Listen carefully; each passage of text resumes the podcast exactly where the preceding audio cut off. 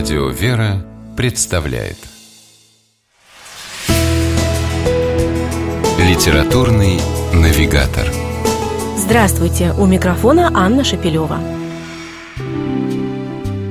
Даже те, кто прекрасно видит, иногда нуждаются в очках. Так считает известная во всем мире канадская писательница Джин Литл. Профессор Гуэлфского университета и кавалер Ордена Канады Джин с детства инвалид по зрению.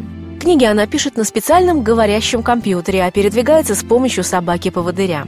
При этом писательница много путешествует, постоянно выступает с лекциями и в своем творчестве пытается донести до читателей мысль о том, что не бывает людей с ограниченными возможностями. Но есть люди, возможности которых общество, а порой даже родные и близкие, просто не могут разглядеть.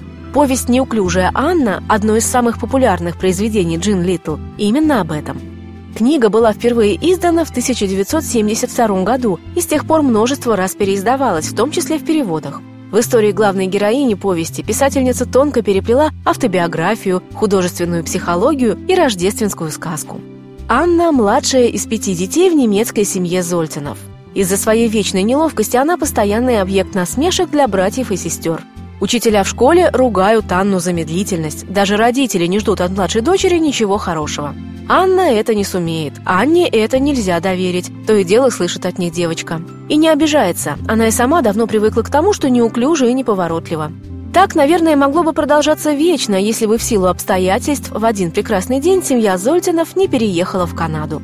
Перед поступлением в канадскую школу Анну осмотрел врач и сообщил ничего не подозревающим родителям, что у девочки очень плохое зрение. Она почти ничего не видит. Анне покупают очки, и сразу куда-то исчезает ее медлительность и неповоротливость. В новой школе она встречает добрых друзей, которые отогревают замкнувшуюся в себе девочку дружбой, поддержкой и участием. И постепенно перед Зольтинами встает совершенно новая Анна, которая, оказывается, многое способна делать лучше других. А на Рождество девочка преподносит семье невероятный сюрприз – он заставляет ее родителей, сестер и братьев искренне пожалеть о том, что они были так черствы, несправедливы, а главное слепы по отношению к маленькой Анне. Несмотря на всю серьезность затронутой темы, произведение у Джин Литл получилось легкое, светлое и оптимистичное. Ведь неуклюжая Анна – это прежде всего история о том, что доброта, любовь и прощение способны победить и духовную, и физическую слепоту. С вами была программа «Литературный навигатор» и ее ведущая Анна Шапилева. Держитесь правильного литературного курса.